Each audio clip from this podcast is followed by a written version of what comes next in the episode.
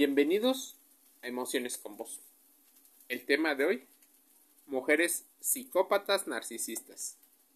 Para muchos, han romantizado el término, por lo cual se vuelve importante distinguirlo y no estar engrandeciendo este tipo de comportamientos. Existe violencia de una mujer hacia otra mujer. Existe violencia de una mujer hacia un hombre. Todavía podemos complicar un poco más las cosas, porque parece que la violencia, si no es física, no existe. Imagina entonces en qué grado de invisibilidad se encuentra el maltrato psicológico entre mujeres. Pues más, si seguimos las pautas de los roles de género, ¿qué pasa si existe una violencia psicológica de parte de una mujer hacia un hombre? Es difícil de entender porque es más habitual la violencia física y es más habitual que un hombre, por la aparente fuerza física, pudiera maltratar a la mujer. Estadísticas, no generalizaciones. Es importante para conocer muchos de los temas empezar a tener hipótesis como preguntas para que contrastes la información y vayas respondiendo según las diferentes áreas del conocimiento humano que han tratado este tipo de temas. La psicología, la sociología, incluso las ciencias de la criminalística. Aunque existen mujeres con muchos diferentes trastornos de personalidad que conducen al maltrato sistemático de sus parejas, existe unanimidad en el mundo de la psicología sobre uno en concreto por ser el más tóxico, problemático y el más complejo de superar por parte de la víctima. El trastorno de personalidad narcisista en su extremo o en alguno de sus espectros, sobre todo las conocidas como mujeres psicópatas narcisistas, podrían ser personalidades que suelen ir como serpientes, encubiertas, podrían ser perversas. Y como te dije, no debemos de generalizar. No estamos haciendo apología a la violencia. Estamos hablando de un tipo de mujeres que suelen utilizar incluso a su favor el rol que se le asigna, por ejemplo, cuando la sensibilidad y la forma de expresar los sentimientos, la gente inmediatamente pensaría en una mujer. Cuando se piensa en víctima, lo más probable es que lo primero que te venga a la mente es una mujer. Es probable que las personas que son narcisistas, encubiertas y pueden ser perversas, es una de las psicopatías integradas más nocivas y extendidas por la sociedad. Ser la pareja de una o uno de estos personajes es algo demasiado doloroso, según mencionan investigaciones de los psicólogos y psiquiatras que han tratado a las víctimas de estas personalidades. Es una de las peores experiencias, una experiencia traumática que deja el estrés, el estrés postraumático, claro está, que puede experimentar una persona en su vida al intentar superar el trauma o duelo, pues es un trauma relacional complejo que te quedará después paso a paso después de un narcisista. El ser humano se diferencia del resto de las especies por tener la capacidad de gestionar y de procesar emociones. Muchas de las personas suelen hacerse la pregunta acerca de ¿por qué yo? ¿Qué es lo que yo tengo? ¿Qué es lo que no tengo? Y eventualmente los malos consejos que suelen dar los amigos que no son especialistas en el tema suelen revolverlo, casi siempre responsabilizando en culpa a la que es la víctima. Muchos de los hombres que han sido víctimas de mujeres narcisistas, psicópatas, encubiertas, no declaran por vergüenza. Incluso, muchas veces no se declara porque al haber sido una violencia psicológica, muchas de las actitudes se consideran como bromas, como parte de las relaciones. Entonces es muy difícil para el que no ha estudiado sus emociones poder distinguir entre lo que es violencia psicológica y lo que es una posible broma de la cultura. Existen lenguajes. Muchas personas, por ejemplo, te hacen creer que estás tomando las cosas demasiado en serio.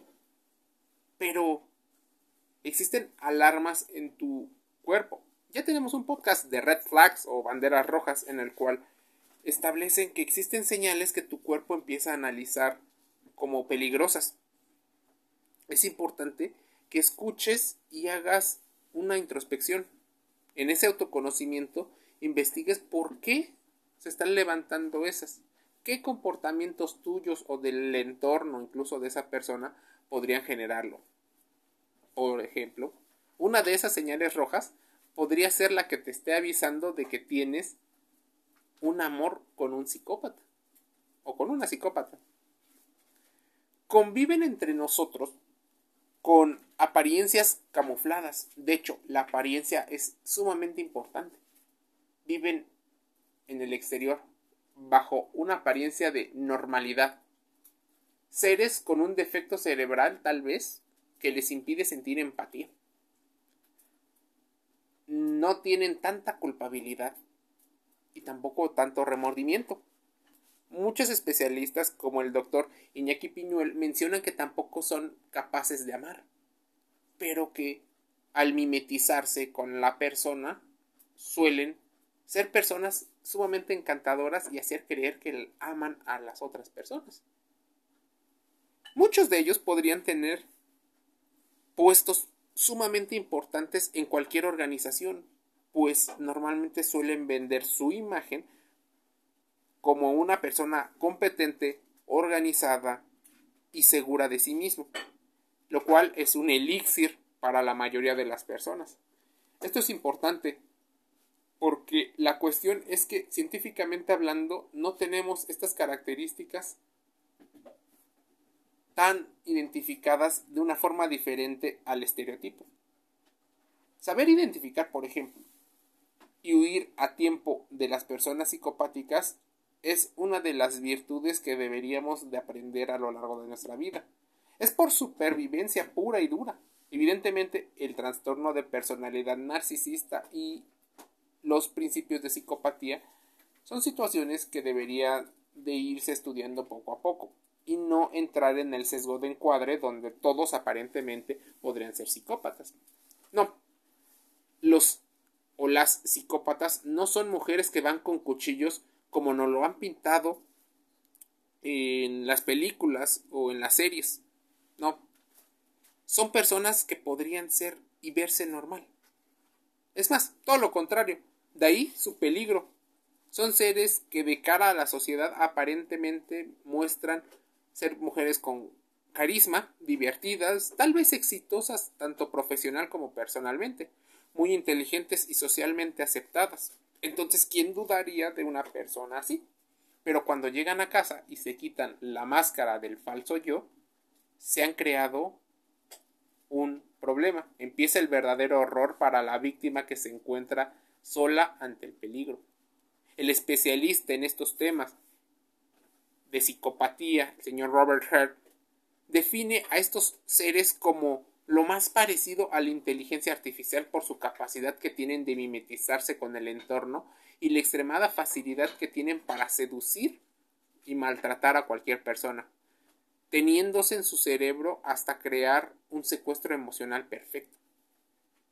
Existe incluso videos donde se llaman así en YouTube esta máscara cuasi perfecta que se crean las personalidades psicopáticas hace que cuando la víctima es por fin consciente de todo lo que pasa y la desenmascara ante la sociedad, probablemente ya nadie le crea. No le crean a la víctima. ¿Por qué?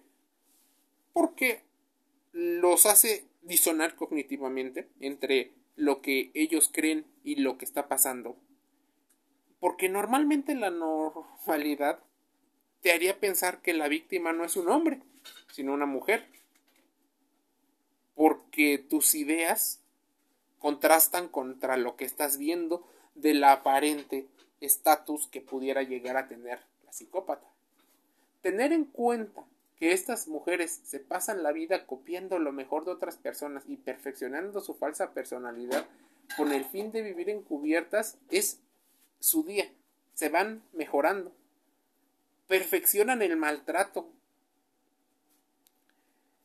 Pero también le van añadiendo más amigos, más club de fans, monos voladores o satélites, como le quieras llamar. Normalmente tienen relaciones muy nocivas y poco duraderas con las demás personas. Pero ¿qué pasa cuando sí son duraderas? Bueno, el trastorno de estrés postraumático va durando mucho más tiempo. El maltrato de, por ejemplo, una mujer con trastorno de la personalidad narcisista es tan sutil y es mucho más sutil que el de un hombre. Puede ser difícil de detectar, sobre todo al inicio de la relación. Sus monodosis de abuso y maltrato, combinadas con el bombardeo de amor, o love bombing, hace que sea muy difícil. Incluso las bombas de amor son estrategias de manipulación conocido también como el refuerzo intermitente. Son como el antídoto y el veneno que no detecta la sangre ni tu cuerpo. Tiene la capacidad de integrarse, son camaleones. Las hace ver invisibles. Pareciera que sus crímenes son perfectos porque no son físicos.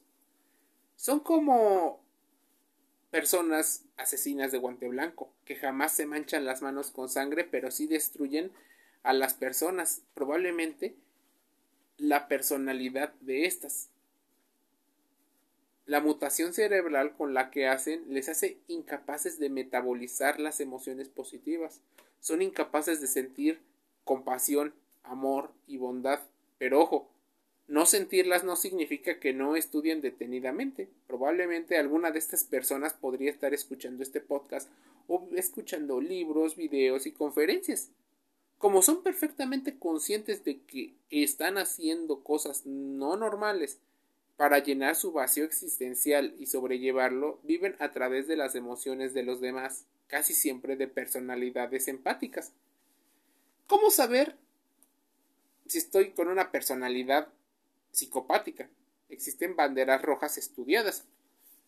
Una de las principales y la más directa es pregunta si es una psicópata o un narcisista. Probablemente ellos mismos saben que lo son y probablemente lo admitan esa ya sería la mayor gran eh, bandera roja. Pero si no lo quieren admitir porque ponen en riesgo su condición, es importante que consideres que estas personalidades psicopáticas son analfabetas emocionales, incapaces de establecer vínculos emocionales ni comprender las emociones de los demás. A menudo te tildan de demasiado sensible, odian el amor aparente, no dudan en expresar esta situación, Probablemente esto, según el señor Robert Trett, no tiene cura. Han nacido así, se han adaptado así a un entorno sumamente hostil, que podría ser parte del origen de su maldad. Mantienen un perpetuo vacío interior. La única forma de no verse arrastrados por ese vacío es estar en modo éxtasis todo el tiempo, por lo cual suelen ser personas que buscan constantemente que su cuerpo esté lleno de oxitocina, dopamina, adrenalina, por lo cual los haría muy cercanos a adicciones, adicciones al poder, al dinero, a los juegos, a la comida, al sexo.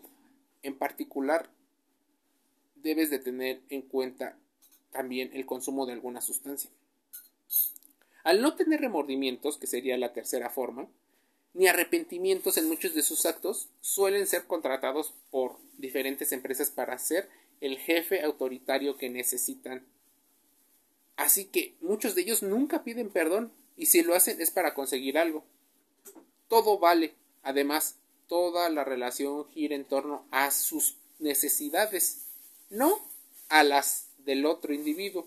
Es más, debería de ser un equilibrio entre ambas, pero por supuesto el equilibrio en esas relaciones no existe. Por su vacío interior constantemente son altamente demandantes. presentan una falsa sensación de seguridad y también una situación de de sus capacidades. Es que el efecto Dunning-Kruger. Si no lo conoces, es importante que lo conozcas. Esa falsa seguridad en sí mismo de cara al público son, pero son personas llenas de inseguridades y de miedos, sobre todo cuando están solos y no tienen compañía. Incluso buscan constantemente compañía. Por ejemplo, podrían parecer que son extrovertidos. Eso que les mitigue ese vacío existencial. Muchas personas han relacionado la herida del abandono con algo. Es solo una hipótesis que es importante contrastar con investigación mucho más profunda. Suelen tener un éxito profesional y ocupan altos cargos en las empresas, sobre todo en áreas financieras de recursos humanos e incluso en el tema donde se maneja una gran plantilla. Son extremadamente competitivos. Todo, absolutamente todo es una competencia, por lo cual tensan las relaciones y son capaces de hacer cualquier cosa para llegar a la cima. Ellos no quieren ser tildados de los menores. Pero no son muy inteligentes.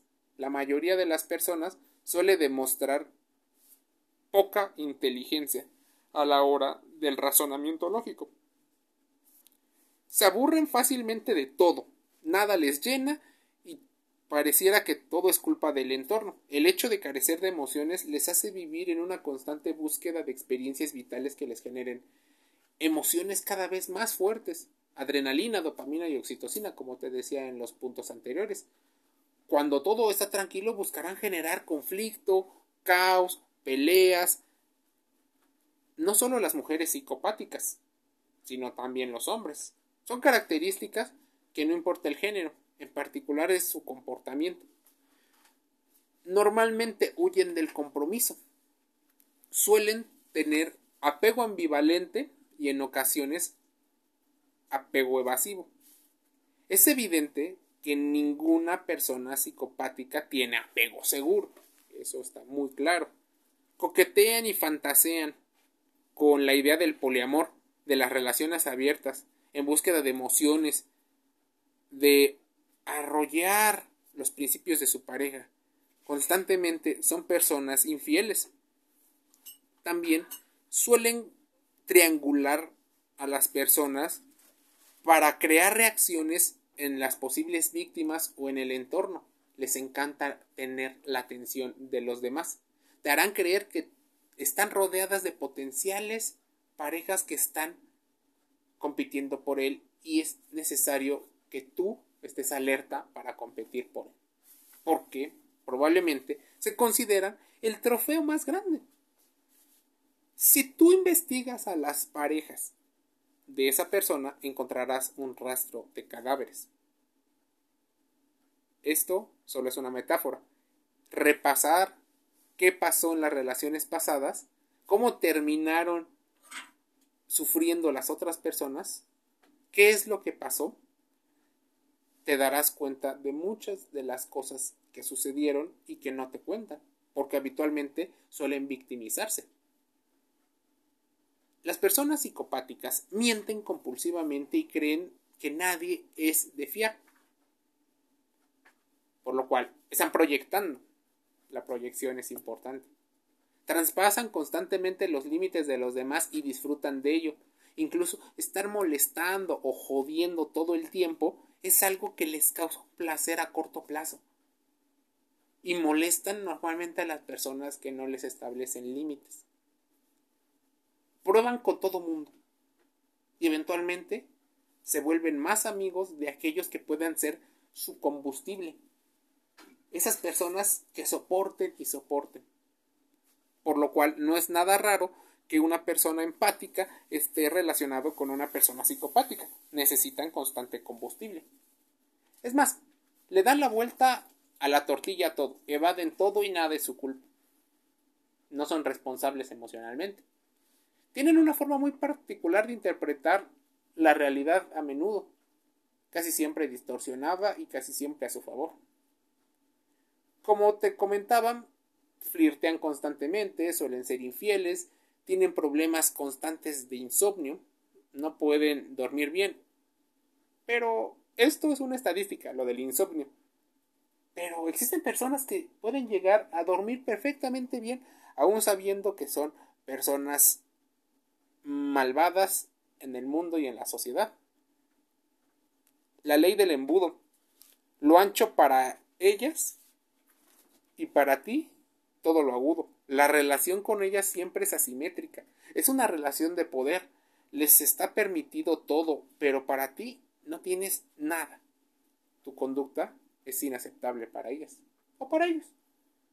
No conservan amistad desde la infancia, no suelen tener amigos hombres. Casi siempre sus amigos hombres son pretendientes. Distingue entre amistad, prospecto y amor. O es más, si pudieras tener más divisiones estaría increíble, pero normalmente o son amigos o son desconocidos, suelen polarizar casi cualquier decisión, no solo en el amor, sino en muchas áreas de su vida. Es importante considerar que la mayoría de los amigos no están cerca. Por ejemplo, podrían ser amigos que pueden vivir lejos, Así no conviven con ellos y solo se quedaron con una impresión. Cuando te hablan por teléfono, por mensaje, casi siempre es para quejarse y contarse de cosas negativas. Probablemente están cubriendo sus huellas, las huellas de sus fechorías psicoemocionales. Utilizan el sexo como una forma de engancharte, de manipularte. Al principio crean una dependencia y luego te castigan con él o sin él. Lo usan en una forma muy muy desgastante para la persona. Y por último, son personas celotípicas, son extremadamente celosas y proyectan en ti esto para acusarte de lo que ellas mismas son hasta hacerte dudar de ti mismo. Crean constantemente una sensación de que eres infiel en la relación y que ninguna sospecha está fundada. Así, las mujeres psicópatas, narcisistas, encubiertas en la sociedad por eso es muy difícil de detectar. Te invito a que contrastes la información que te he dicho en Emociones con Vos, el podcast que busca hacer reflexiones acerca de inteligencia emocional, salud emocional. Te envío un saludo.